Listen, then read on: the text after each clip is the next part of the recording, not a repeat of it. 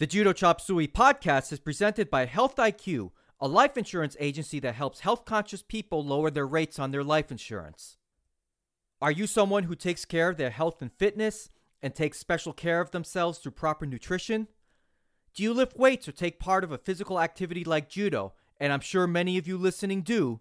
Then visit www.healthiq.com forward slash judo to learn more about Health IQ's special rates for active people like you and me. 56% of Health IQ customers save between 4 and 33% on their life insurance, and these savings are exclusive to Health IQ customers. So, if you want to learn more about how Health IQ can help you save on your life insurance, visit www.healthiq.com forward slash judo to get a free rate quote and to learn more about Health IQ's special rates.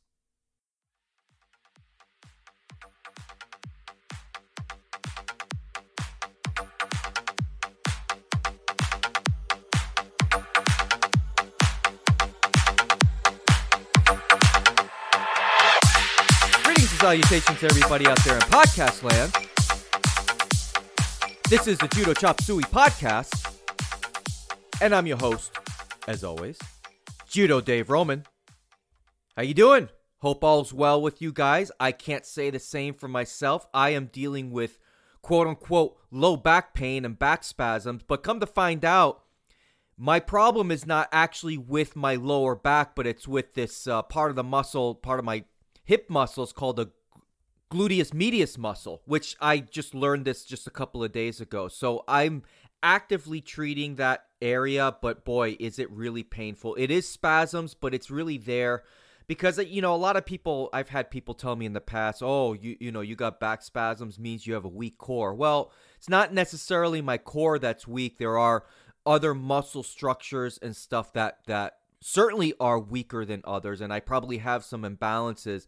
So now that I know what the problems are, I'm going to look to fix them and and uh, be proactive in making sure that this doesn't happen again because it's almost like clockwork for me. It seems about once every 9 months or once a year or so, right around that kind of time frame. I deal with this issue. I get back spasms and it usually lasts for a month.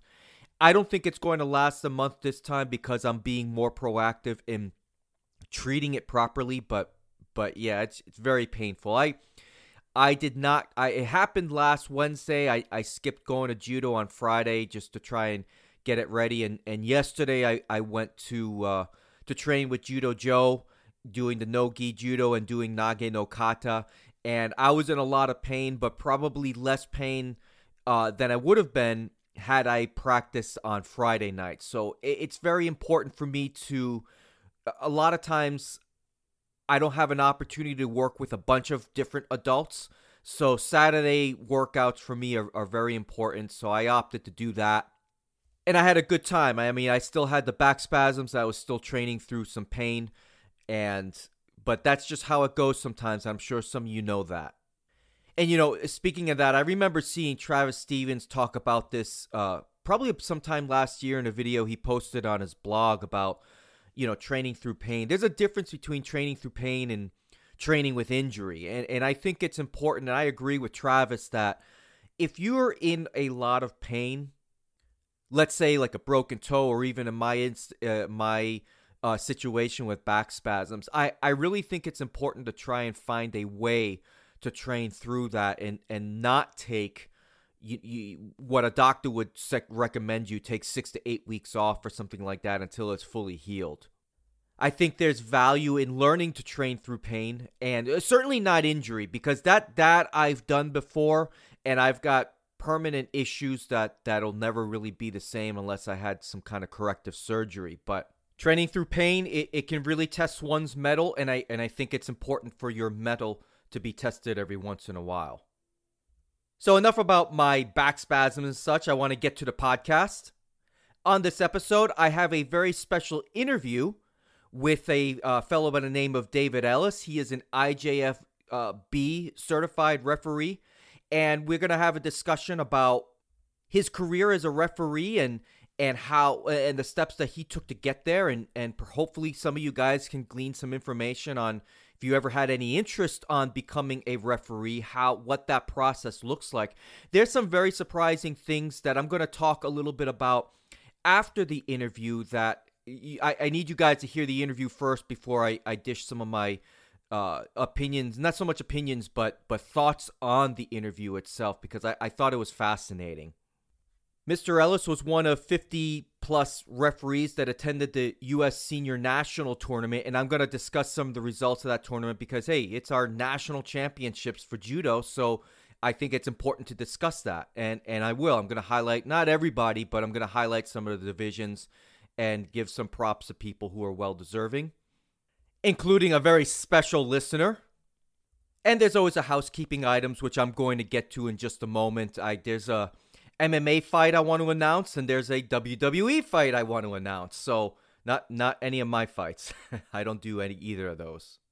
So with that, I'm gonna get right to the housekeeping items. For those who may be new to the podcast, the housekeeping items are is a section of the podcast where I really talk about anything but judo, and I use this section to talk about things I'm watching in, on TV or movies or or things like I just teased a moment ago is something that relates to MMA or WWE or, or in this instance, well, not so much in this instance, but in other instances, if there was some kind of a, a big Brazilian Jiu Jitsu event or, or something along those lines. This is the part of the podcast where I discuss those things.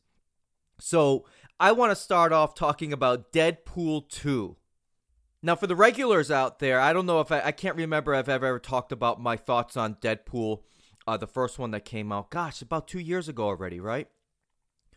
Well, I wasn't a big fan of Deadpool, and I thought it was entertaining. Don't get me wrong; I thought it was a good movie, but there was a lot of sophomoric things that kind of surprised me about it, and I, I just didn't find it funny. I, I it just for me, I think as I'm getting older, things that I used to find funny, like like farts or whatever, I don't really find funny anymore. Like I like you know, let's say 10 years ago in judo, if we're doing the waza and somebody farts, like I used to think that was the funniest thing. And like now I just like, you know, whatever. I just want to, I just want to keep training. I don't, I don't care if you farted. Like that's kind of how I feel about it. And that's kind of how I felt about when I watched Deadpool's, uh, the, the first movie. But this one, it had some of the same type of humor, but I don't know. It was so much better. I, I love this movie and a lot of the, maybe maybe it's because I was already prepped and now I know what to expect out of a Deadpool movie, but it was excellent. I was pleasantly surprised. There's a villain. I'm not gonna give. I'm not gonna give it away in case a lot of you haven't seen it yet. There's a villain that I didn't expect to see in this movie that I just thought they did a phenomenal job with, and they've done this villain in a previous X Men movie, but I that was very underwhelming, and seeing what they did with this villain was very overwhelming. And and it, I think they got it right, and, and that's always important to me because I am a longtime comic book fan.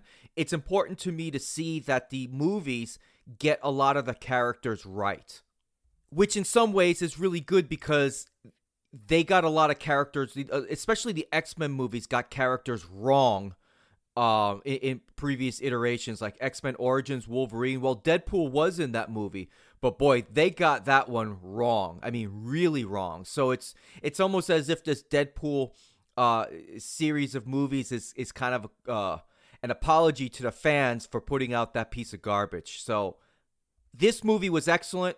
It was. I, I gotta tell you, toward the end, I, I almost, I almost, uh, maybe want to tear up a little bit. I didn't, but it almost did. It, it almost got me. That's that's how uh, that's how good I thought the ending was, and it was an excellent movie. And if you go see it, you got to stay for the end credits, of course, because it's very entertaining and very well done. Now, somehow I missed this this story that I'm about to cover. I missed this for my last episode. I had a lot of things that I covered in the last episode of my podcast, but I did not see this item until after that podcast was released. And uh, about this, I saw it on ESPN, not not one of these uh, uh, minor MMA news reporting websites or news aggregator websites. I saw this right on ESPN. Kayla Harrison, it's been announced, is going to make her MMA debut, and I got this from ESPN. It goes Kayla Harrison, a two time U.S. Olympic gold medalist in judo, will make her mixed martial arts debut against Brittney Elkin on June 21st in Chicago. The Professional Fighters League, formerly known as World Series of Fighting, announced Harrison's debut on Wednesday, and that would have been on May 2nd. The promotion has not yet announced Elkin as her opponent, but sources confirmed to news uh, so sources confirmed that uh, news to ESPN following a report by MMAfighting.com. And MMAfighting.com is not one of those minor MMA uh, aforementioned websites. The PFL event, uh, the PFL 2 event will take place at Chicago Theater. The event will also feature former Bellator MMA champion and UFC veteran Will Brooks. Harrison, 27, won Olympic gold for the U.S. in 2012 and 2016 in the uh, under 78 kilo uh, division. Her MMA debut will be contested at 155 pounds. Harrison expressed some reluctance to, tr- to transition to MMA, citing certain aspects of the sport she wasn't keen on, but ultimately signed with World Series of Fighting in October 2016.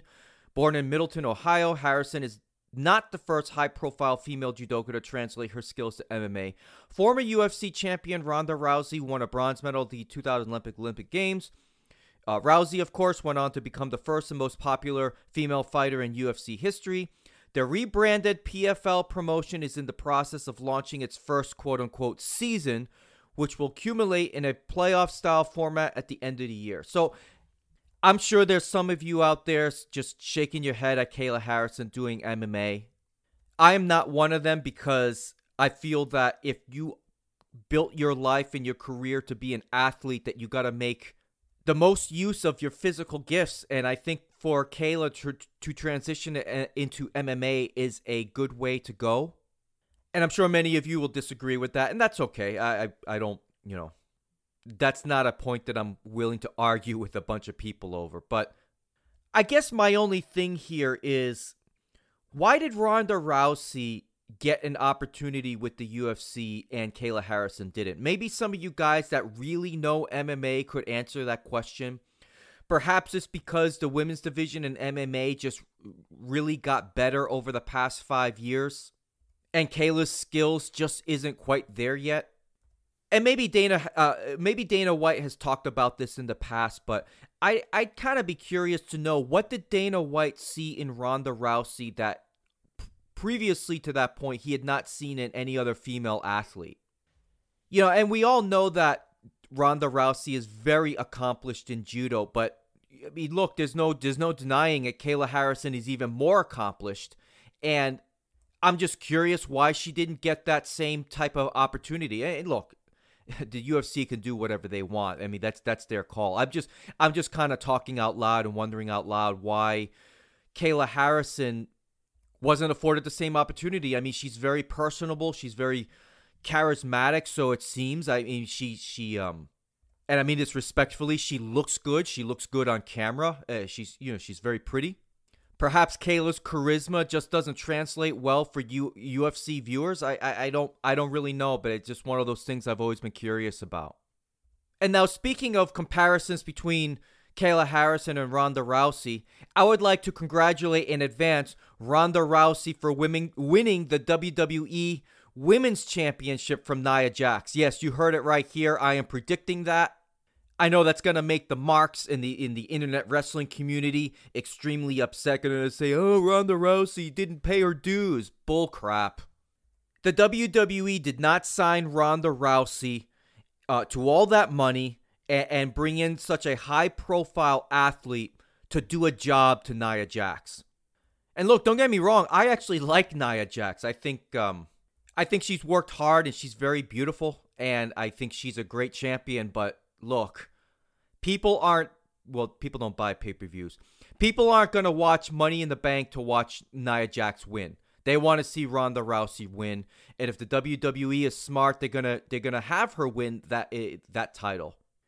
So, Money in the Bank is going to be happening on uh, June 17th in Chicago, uh, coincidentally, uh, along with uh, Kayla Harrison's fight a, few weeks earlier in June. And I'll continue to have my WWE subscription membership until then, but then I'm, I'm going to cancel it on, on June 18th because I simply don't watch it enough. And, and And I've railed about this before that the wrestling today is just not the same as it was in the 80s and 90s for me and and that's what that's what I loved and that's just not what I'm seeing anymore. So there's no sense in me continuing to give the WWE money. Anyway, what's next? The USA Judo Senior National Championships. This event happened last weekend at the beautiful location of Round Rock, Texas. Actually, I have no idea if it's beautiful. I've never been there. It sounds beautiful, so I'll just leave it at that. Now, I did not get a chance to see really any of this tournament because, well, it, it wasn't broadcast. So I've managed to watch a couple of matches on YouTube of, of that was posted and but I don't have anything to report other than the actual winners of each division. It's my understanding the turnout was a little bit low, um, just like it was last year. At least that's what I've been told.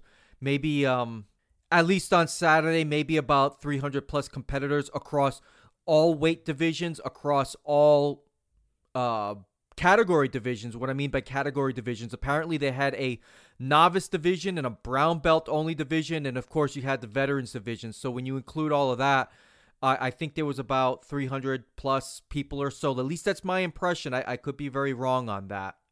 On USA Judo's website, they said they had 460 participant registrations, but that I'm guessing includes the kata clinic and the kata competitions that happened on Sunday, which for some reason I do not have any results for. I'm probably missing it. But I would like to give a, a hat tip to all of the winners in each division. I'd like to read those names out loud, so here goes in the under 44 kilo division, which I did not know there was an under 44 kilo division. I thought it started at under 48.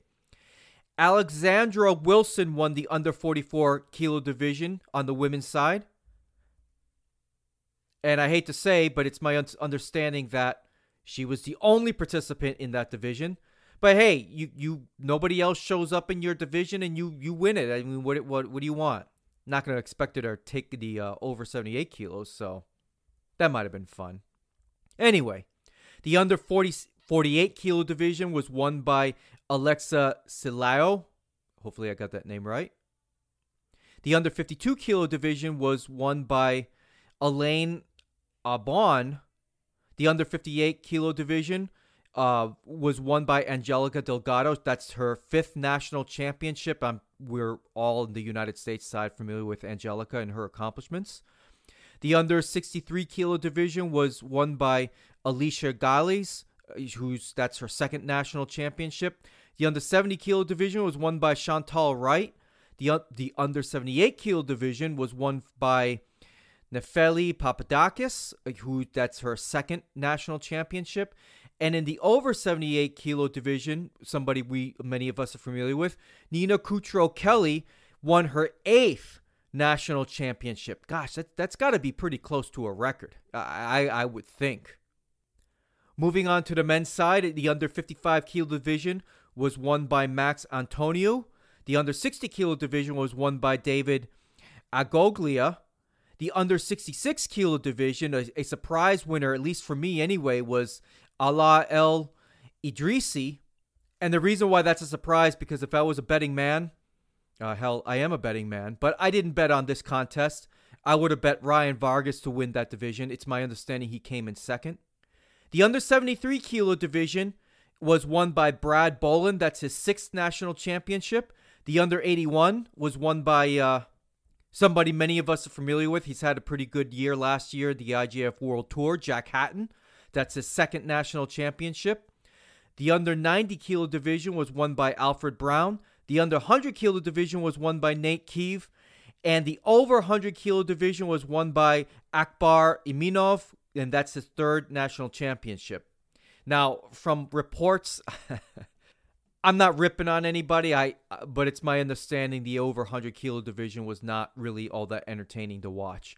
But the from what I saw in the participation list, the under 73 kilo and the under 81 kilo divisions were stacked. There was a lot of entrance in those divisions, which I find very interesting.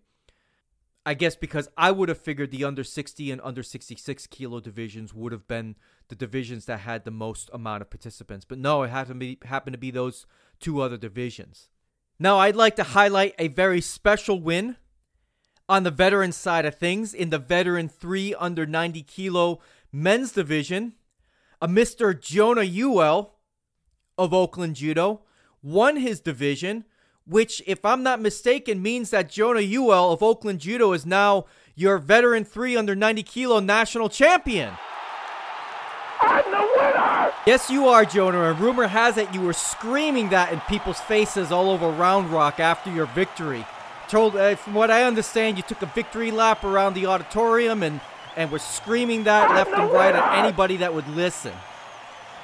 Now, I'm sure the longtime listeners of this esteemed podcast recognize that name. He's been a guest on the program. He's sent me numerous voicemails. He's he's sent me numerous emails he's a friend of the show and and and a good man and and um I wanted to highlight this. I thought I saw his matches. His really were the only matches that I watched along with some others, but but I definitely watch every single minute of his matches because he was kind enough to put them on YouTube and he fought very well, won by a couple of arm bars, showing off his purple belt Brazilian jiu-jitsu skills. And he fought well, so congratulations to you, Jonah. Oakland Judo's got a coach that's also a national champion. Do they do they call them national champions in the veterans divisions or just winners? I, I don't know. You know what? You're a national champion to me because if a girl can win the under 44 kilo division with nobody fighting against her and she's a national champion, then you're a national champion. So, congrats to you, Jonah. Well done. Now, speaking of the national championships, I would like to bring in a guest at this time.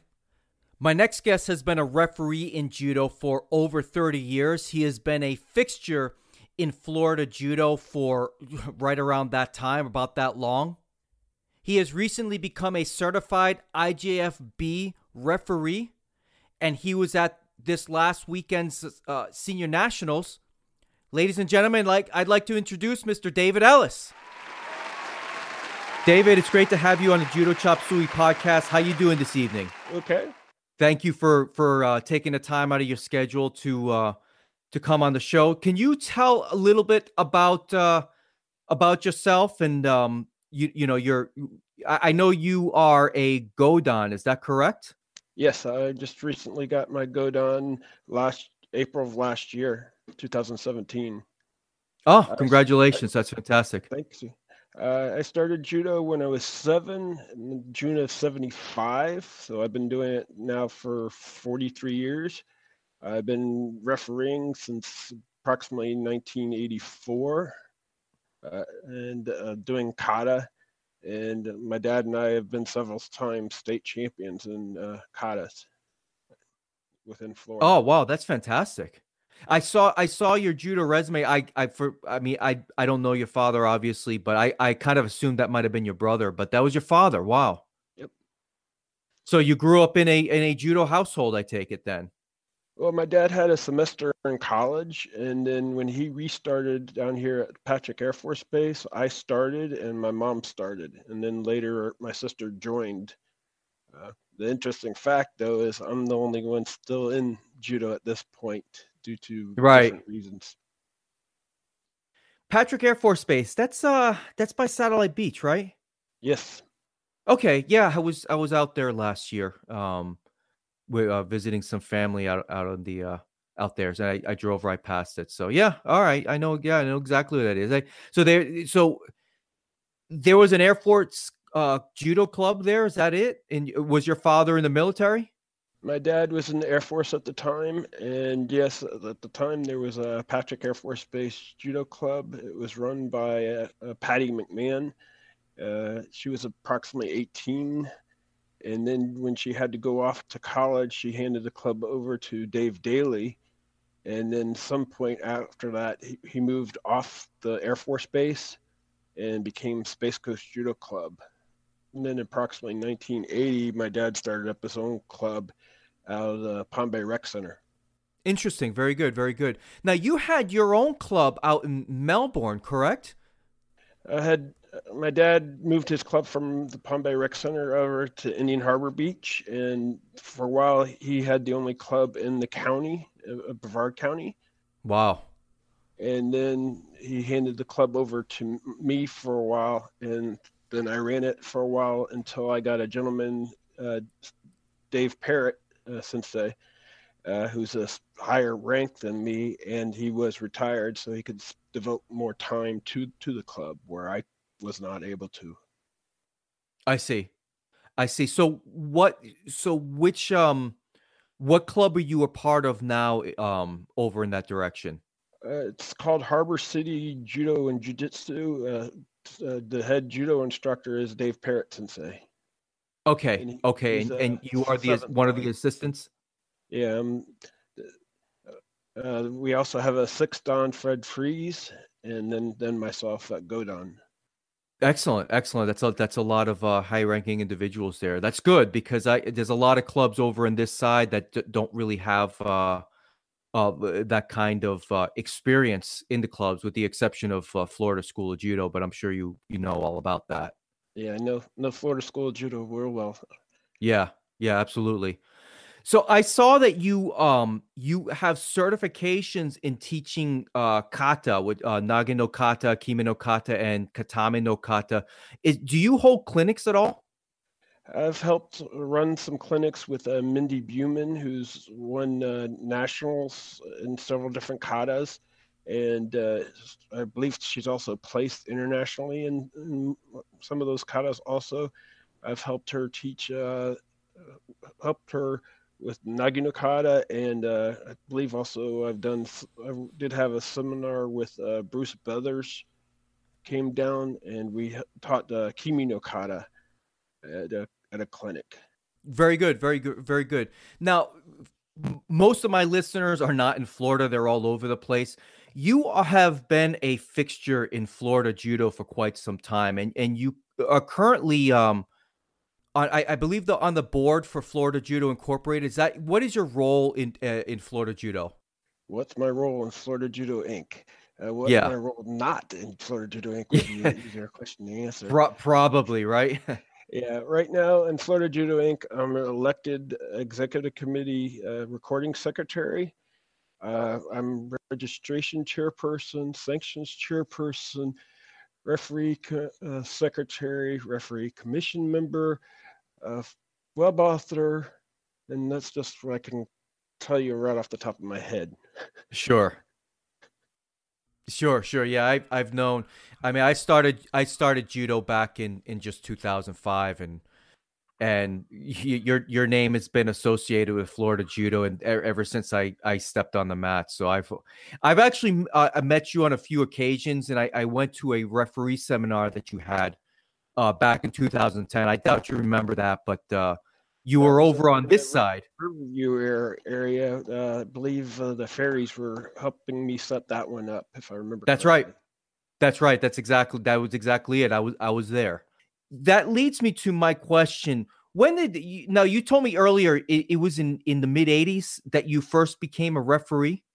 Yeah, I was a referee. Well, the first time I got certified was approximately 1984 uh, by Mike Heilman, who used to be big in the area for referees. And when he moved, uh, Betty Stam helped me with the referees. She at that time was a national referee, and uh, I was a what they call a regional referee, which is basically a state level referee. Um, and then in uh, 2002, or well, 2001, a guy came down to uh, the the USJA states in Clermont, and uh, he was the chief referee. And after a day, he says, "Well, you're going down to the JA states, which is down in Boca the JA juniors in Boca. And I said, yeah, I'm going down there. And I said, I'll be there to work as a technical official. And he says, bring your referee attire. And I said, but I'm not high enough. He says, I'm the chief referee for that event. If we don't have enough people, I might use you. And then, yeah. So then he used me, and then he says, "Why are you not not going for national yet?" And I said, "Well, in 2001, uh, my son was born. I said I want to spend time with my son, and and I said also I and my wife, and I hadn't don't have a lot of money, obviously, so so I said that, and he says, well, you might want to reconsider, and then came up here after the tournament and told that story to the wife, and the wife says, "Well, why haven't you tested?" And I took that as, "Okay, it's time to go test." Yeah. So in 2002, I went and tested uh, for national. So, and and this is, uh, and this is one of the reasons why I wanted to bring you on here because you you've had a very very long refereeing career, but I I really don't know anything about what it means to become a referee and what it means to become national referee. So I'm definitely hoping we can we can go down that path there. So, but before we get into that, I'm curious being a referee has got to be one of the most thankless jobs out there. Why did you choose to be a referee? Well, part of it, it was my dad instilled in everybody in our club that we had to give back after we got done uh, playing. And even while I was still playing my later Shiai days, I was re- a referee, and then I'd change into my gi and then go go compete. So uh, to try to give back to the sport for those that gave to us. So while it's thankless in some ways, but knowing that I've been trying to be as impartial as humanly possible, I feel like I've given the players the best opportunity to show me what what they know and what they can do. Very good, very good, interesting. Thank you. Now, now, David, before I continue with the rest of my questions, I need to take a moment to talk about the sponsor of this podcast, and that's Health IQ. Health IQ wants to recognize your hard work and dedication to a fit and healthy lifestyle by offering you savings on your life insurance. Health IQ is a life insurance agency that helps health conscious people like many of you listening to this podcast to get lower rates on their life insurance. According to a 2009 study in the International Journal of Sports Medicine, men who did high intensity exercise have a 35% lower risk of all cause mortality. For women, the risk reduction is 44%. By having an active and healthy lifestyle, Health IQ can get you lower rates on your life insurance policy if you qualify. Visit www.healthiq.com forward slash judo to learn more and to see if you can qualify for a lower rate on your life insurance. What is because you were just talking about getting your national uh, referee. What is the progression system like at a national level? Um, in terms of getting a national level referee. I don't I don't really quite understand that. Is is that similar to how they do the coaching levels where you're your state and then regional and then uh, eventually national is it is it similar can you can you explain that a little bit okay the lowest level referee level is a local referee and that's somebody most of the time in most states it's if you're not able to you're not old enough or you're not able to pass the the regional re- level test uh, then we usually make a person a local referee uh, so if for some God forbid something happens to our tournament and somebody tries to sue somebody, all our referees are certified and it helps in, in that manner. Then uh, the regional within Florida, we go through Florida Judo Inc. You, are given a written test, usually at a tournament like the Sunshine State Games, and you got to pass uh, at least 70% on the test. If you do that, then you go out on the mat and referee, and you have the, our FJI referee commission members trying to watch you, see if you're good enough for uh, regional re- referee. Uh, for nationals, it's a similar thing. It's just a harder test and higher up referees uh, that are that are looking at you at a at a national level. And then once you get national, you you got basically three levels of national and I think now N1 is the entry level, N2 is the middle level, and N3 is uh, the almost candidate for the whatever's next, which used to be Pan American PJCC.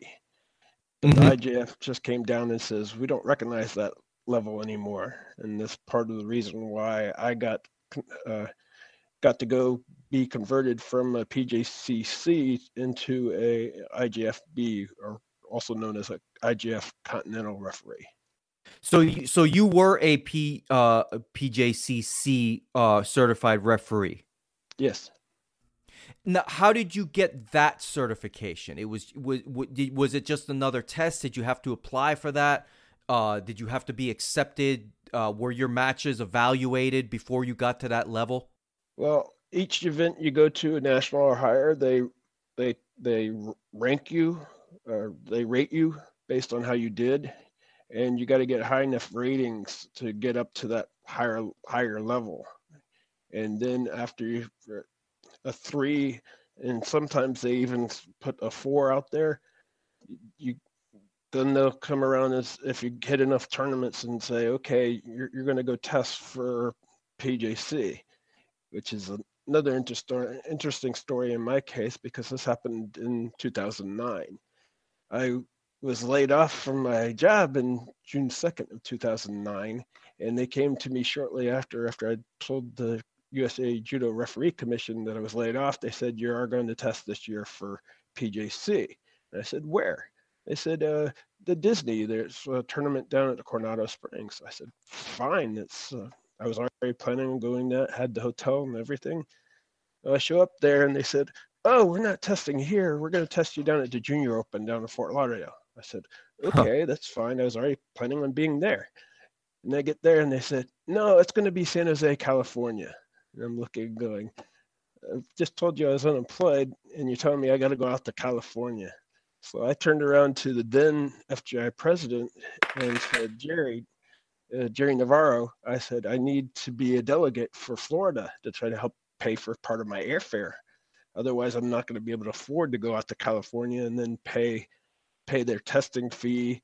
Uh, and and if you pass, then you pay another fee on top of that. Uh, there you have a normally either written or verbal test, and then you have the on the mat test also. Right. Now, so you get that level refer- you get that certification and if i understood you correctly you said that that's you had to test for the IJFB certification because the IJF no longer re- recognizes the, the previous certification that you had. Did I understand that correctly? Well, not everybody that's at that level within the United States was given the, the authority to, to go test. There was about 40 of us in the U.S. that were PJCC levels, and they they came back and said about 20 of you are currently approved to go test.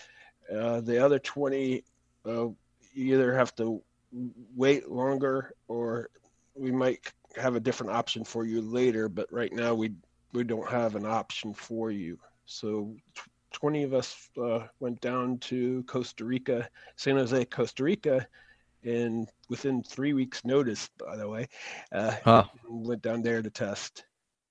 Yeah, and I saw I saw the pictures on your on your Facebook. That's that's very interesting. Now, can you explain to me what an IJFB certification is, and not just for me, but for the benefits of the the uh, listeners that that is a continental certification, correct? It's a continental certification, and it allows me to referee at certain events with the approval of USA Judo, and wherever USJ Judo wants to quote send me, uh, as long as I can fund myself most places because it's uh, most most of our national or higher events are self-funded uh, senior nationals this year, I we got a referee stipend of twenty five bucks. Wow, that was actually a that's it's very interesting. You know, I'll, I'll go to those questions because I did I did have questions about that. So you do not receive any sort of stipend for for these. So so you just went to U.S. nationals. And I, and I would imagine for the local and regional events that would be out of pocket. But what about well, you just said the national event, you only got a $25 stipend. But what about international events? If USA Judo chooses to send you, let's say, the Cancun Grand Prix in October, would that be an event you'd even uh, uh, officiate? Or, or is that event too high a level? That Grand Prix are very high and very competitive to try to get into, and I'd probably have to be refereeing more national or higher events in order to be selected for that. Uh, that was gotcha. part of my problem going from trying or er, trying earlier to go to that my IJFB was I w- wasn't hitting the the about six national or higher events within a year due to to to the job. So. So you have to you have a certain amount of events that you have to uh, officiate, and those are all self-funded out of pocket events. So you have to travel you know wherever it could be whatever those uh, high level national events are and and then from there you got to have at least six is that's that's what i'm understanding here yeah uh, they said approximately six to to be able to go up because that's how many everybody else that was at my level was hitting that at least that many to uh, to go up so uh, and within the state we have uh, most tournaments we get a referee stipend anywhere from 20 to 25 dollars for a regular referee and then the chief referee can get anywhere from the same 20 to 25 dollars but i might get up to a hundred dollars but i got to deal with the the coaches in between the coaches and the referees and also between the coaches and the uh, tournament director so i got a lot sure. more responsibility so right now you are an IJFB certified referee. What kind of events could you be and this was very interesting to me because now see I was under the impression that now that you're an IJF referee that the events that you would go to would be from the directive of the IJF, but that's not the case. It's from USA Judo. Is that's correct? Is that correct? Yeah, for within the U.S., you basically gotta ask if you want to go to events that are accepted B level. There's certain events that don't. Obviously, like the Olympics, you got to be at A level. You got to be working the circuit heavy. Uh, but uh, certain events will allow a B level. You again got to go to the USA Judo Referee Commission if you're within the United States, obviously, and and ask if if it's okay for you to to go to the event that you want to go to. Uh, and I've heard that uh, from Mindy, who's just got her A in 2017, that she gets told every once in a while within two weeks that, she, oh, okay, you're going to uh, Hong Kong next week to go referee some championship out there, or, or Cancun, or or wherever. And it's again, most of that's self-funded. Wow, wow! I would have thought the IJF would would especially for these for the referees that travel all over the place. That that's fascinating. What? Gosh, now, how, how do you even? Olympics as a referee, I believe they do pay for your airfare over there and back. I'm sorry. Can you repeat that? I said if you're going to the Olympics to referee, I believe they do pay for your airfare there and back and your room for that event. But in order to get that, you got to be refereeing on the circuit heavy for four years basically and work the world championships right before the Olympics and all be selected by the IJF. Right. So the so the referees even at the A level they are self funded. Would would, you, would that be accurate? Self-funded for some of the international tournaments if they're a chief referee at an event or an evaluator with if the event happens to be within the United States, then I believe they get some extra funding for rooms and uh, maybe flight. I don't know. I haven't haven't been obviously at that level to know exactly what it is, but uh, yeah, I've I've heard from uh, Dr. Gary Berliner that he goes all he has to have a special doctor come in to replace him so he has to pay this doctor and then all the airfare and everything to get out to these other countries where he referees. Wow that that that's fascinating. So usa judo what kind of events would you be with your ijfb certification that you might uh, end up being uh, going to for your for uh, uh, either within the continent or within the country? Uh, well, obviously, I'm eligible to referee at basically any of the national events with, held within the United States, plus sure. the U.S. Open, and I believe the Quebec Open is one that's usually got an open invitation with a limited number of referees allowed to go f- from each country and there's a few others within uh, Canada and within the the the, the uh, Mexico. Sorry. Right, right, right. So when you are evaluated, how is that process? How does that process happen? How do people grade you as a referee? Is it just a matter of what calls they think you got wrong versus which calls they think you got right? Or or is there another process involved? There's a process. There's about eight or nine different criteria, including uh, one of the criteria knows gestures, uh, one's uh, procedures, one's um, appearance, basically. Uh, they grade you. They get a the least the chief referee and two evaluators for national event or higher event if it's within the U.S. to sit down and grade you, and sometimes they bring in some of the other IJFAs that happen to be working the table with with us that day or days, depending on which event it is, and they grade us on each of these. Is he uh, middle of the road? Is he less than middle of the road, or is he above average? And basically sit there and grade you basically from a zero to four. So it sort of goes along with the, the ratings for the nationals mm-hmm. uh, referees. But then they also look at what level we currently are when they're doing that grading. So they're comparing me against now they'd be comparing me against IJF Continental referees. Interesting, interesting. So you get graded, and how many? If you want to, well, actually, let me ask this first. Do you have a desire to become an IJFA certified referee? I believe in the wording of the last thing that I got was since I would have aged out when I hit 50, that since I did hit the magic age of 50, that I wouldn't be able to A, test for B. And then when they said that this conversion was happening, uh, that this would be my last uh, referee promotion. So I don't believe I'm eligible to go f- to IJFA, which is also called international referee. So can you explain to me what you what you mean by aging out? I, I don't I don't understand that, especially because a lot of the referees I see on the IJF World Tour uh, seem to be older than fifty.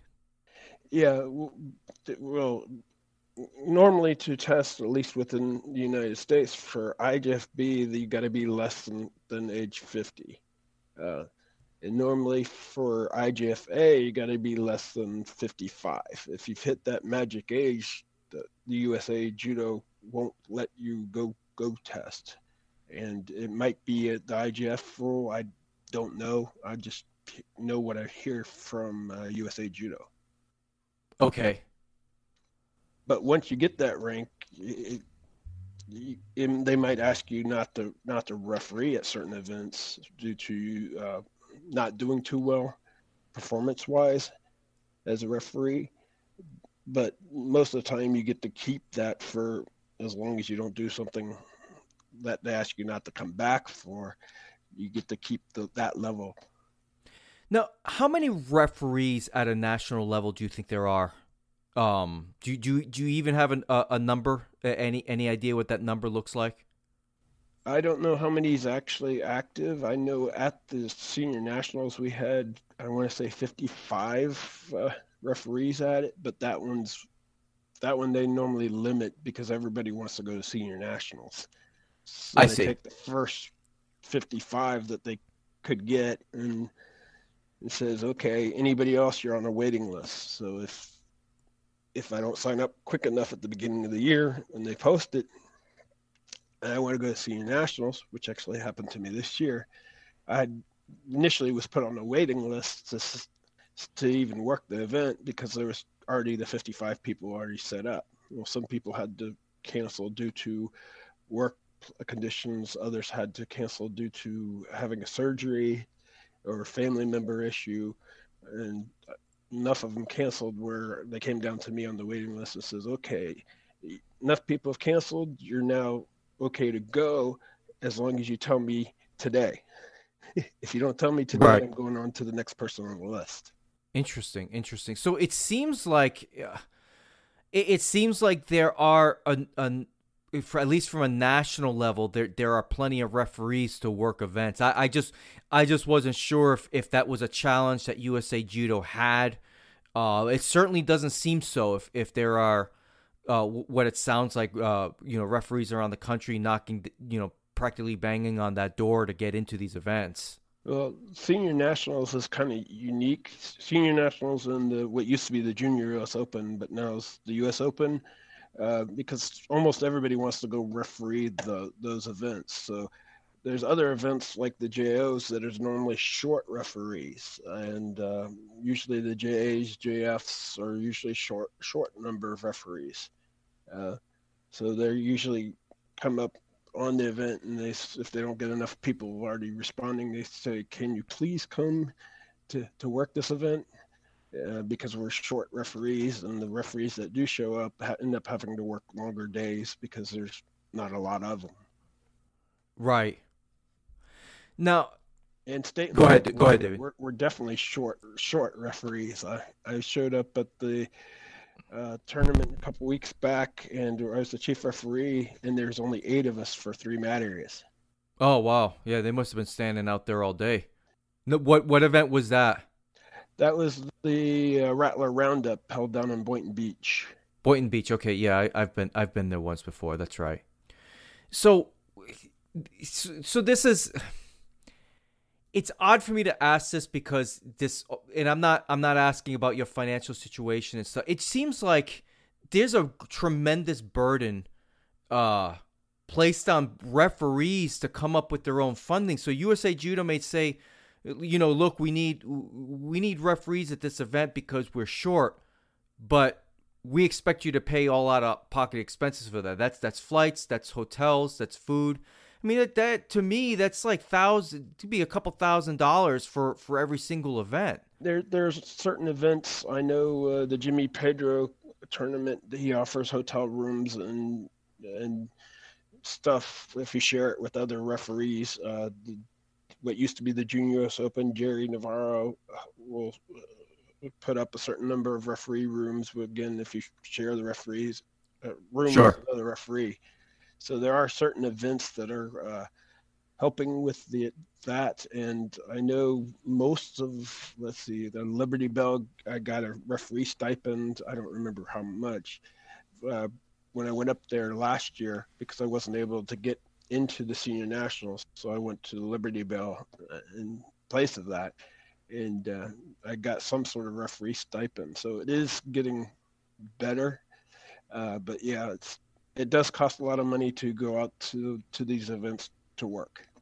Yeah, yeah, definitely. Wow. I mean, I I know I couldn't afford it, not not with that kind of frequency of travel. I mean, I gotta I, I got to plan way ahead before I can, you know, make those kind of flights. I mean, I'm sure. I mean, did you, did you go on Expedia.com or Priceline or something? I mean, is, is that that is that how it goes? You you got hotel codes that you use, or I usually talk to my wife and she figures out through Expedia or Priceline or whatnot to try to find the cheapest flights and the cheapest uh, rooms that that are livable in.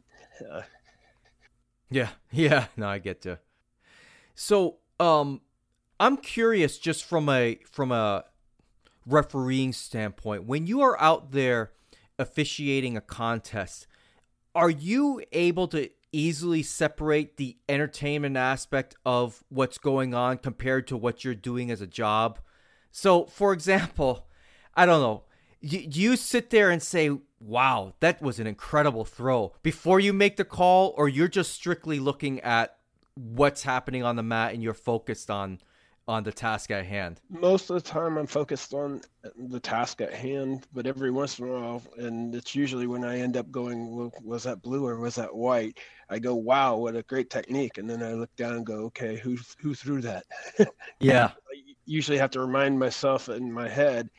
Uh, not only the score, but I got to remember is it blue or is it white that scored? And it's, especially difficult when it uh, involves a kaeshi as a counter technique Mm-hmm. you got one person that started the technique, and by the time that it hits the mat, the other person's got control.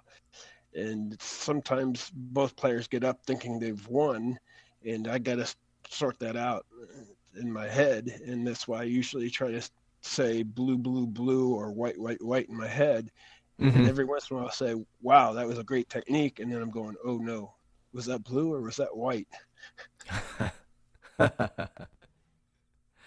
now, what you've been involved in judo for over 40 years.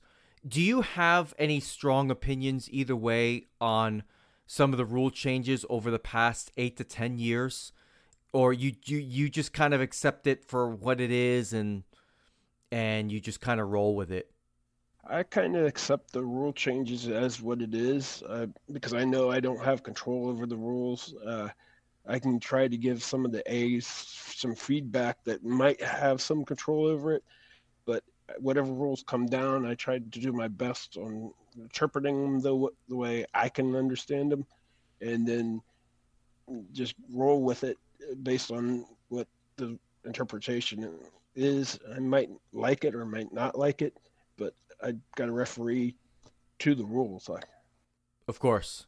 Of course. Do you do you have uh, any personal opinions on some of the rule changes? I mean, take you know take your pick. Whatever rule changes from this year, or maybe going all the way back to banning leg grabs and or or at least the the initial uh, rule changes regarding leg grabs in, in 2010. Do you do you have personal opinions or?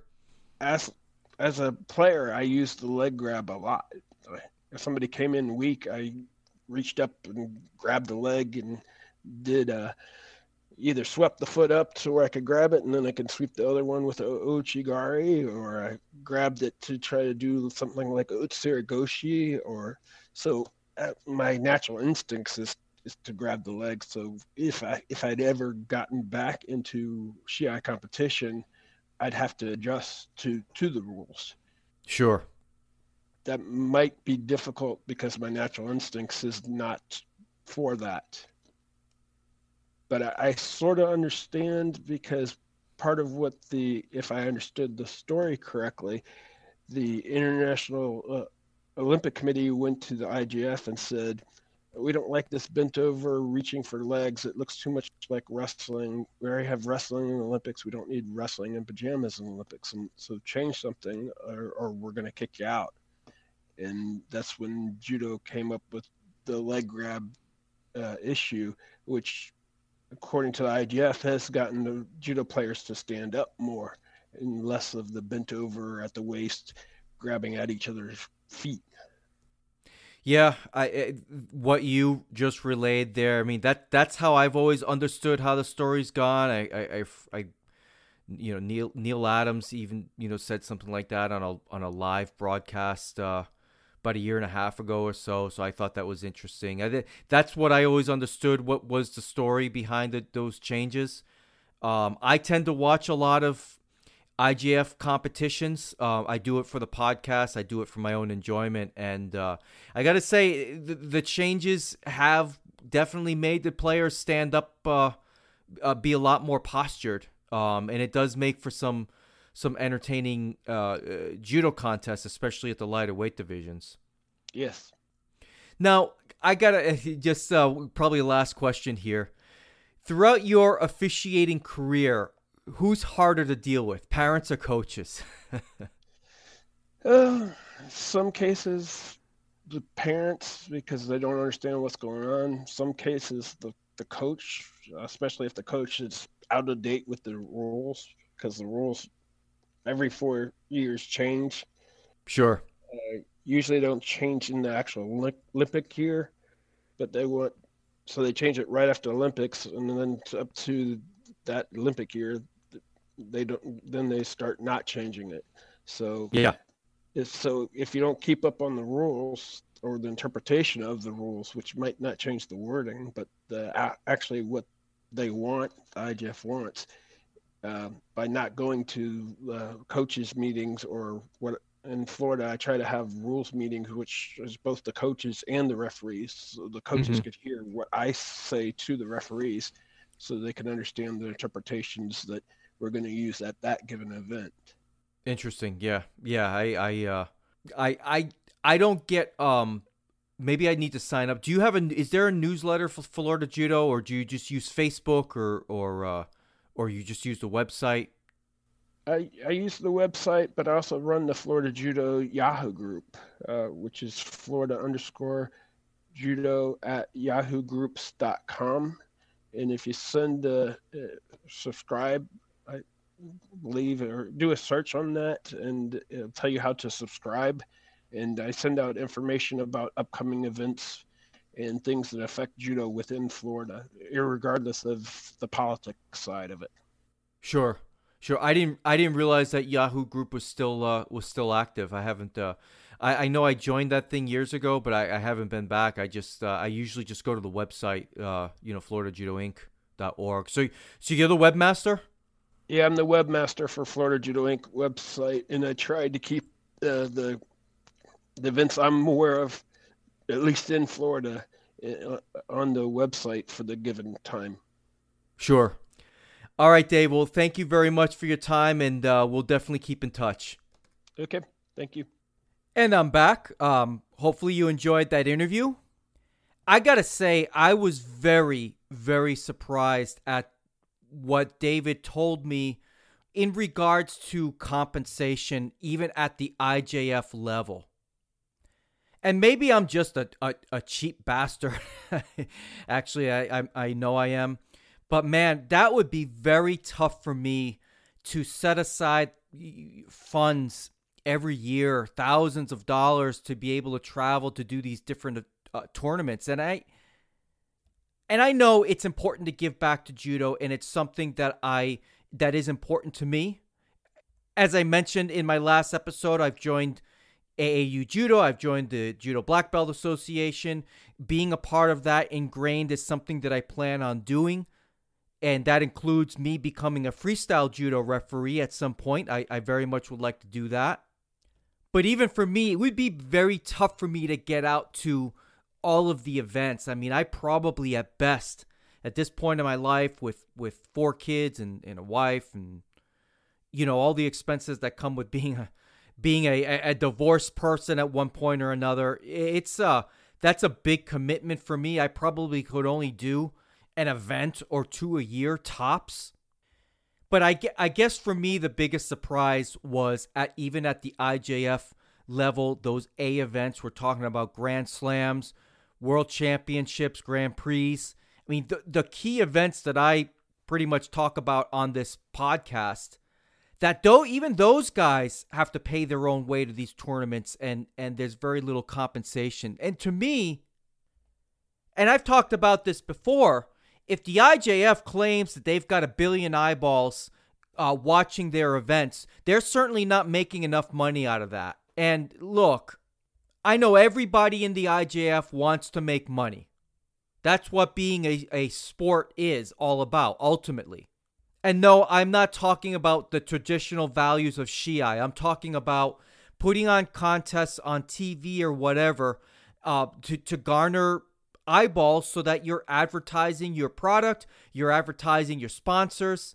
And to me, a, a sport that is as popular as they claim it is, even overseas. Now, look, not in the United States, not in this side of the world, but but over there, apparently, there's a lot of viewership.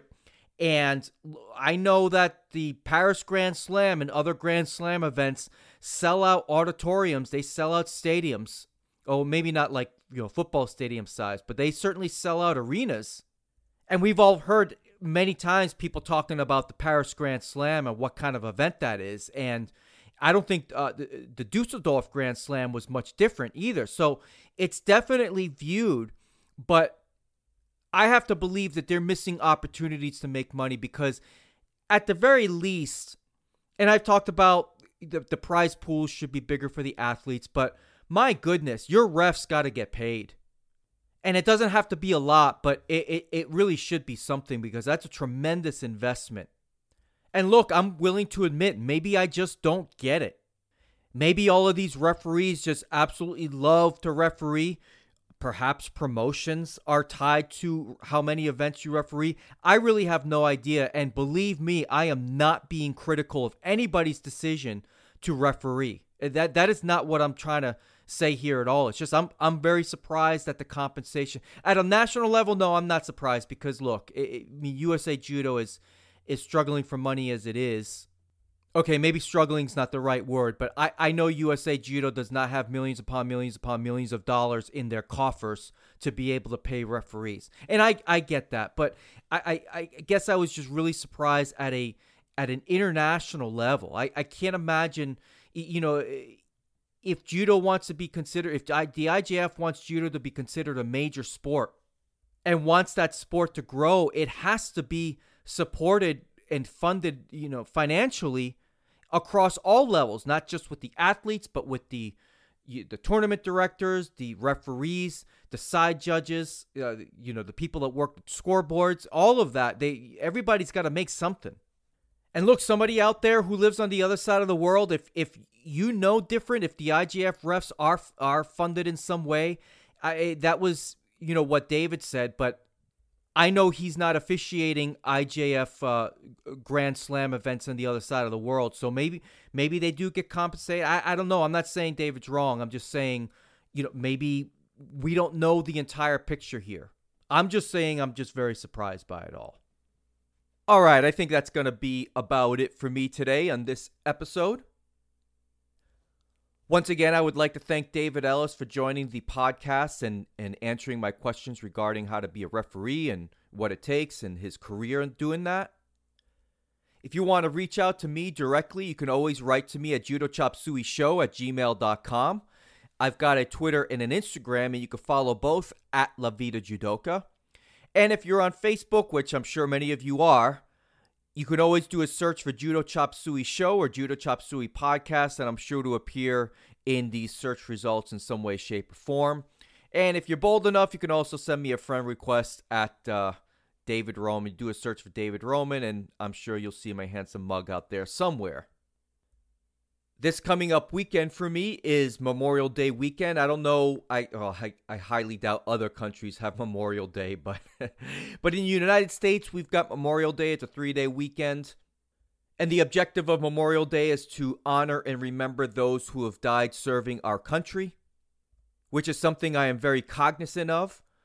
And it is also, at least in this country, the unofficial start of summer. Granted, summer officially starts uh, usually the third week of June, but for many of us, uh, it's the unofficial start of summer. School's out for at least everybody in Florida. At least I think so. Certainly in my county, it is. My boys get out uh, this coming up Friday. So we probably plan on doing something fun, I hope. Maybe we'll uh, we'll head out to Disney and one of the Disney water parks before my passes expire. But anyway, I hope you all have a great day. I hope you all have a great rest of the week. Train hard, stay safe out there, and until next time, I'm out. Oppa Gangnam Style.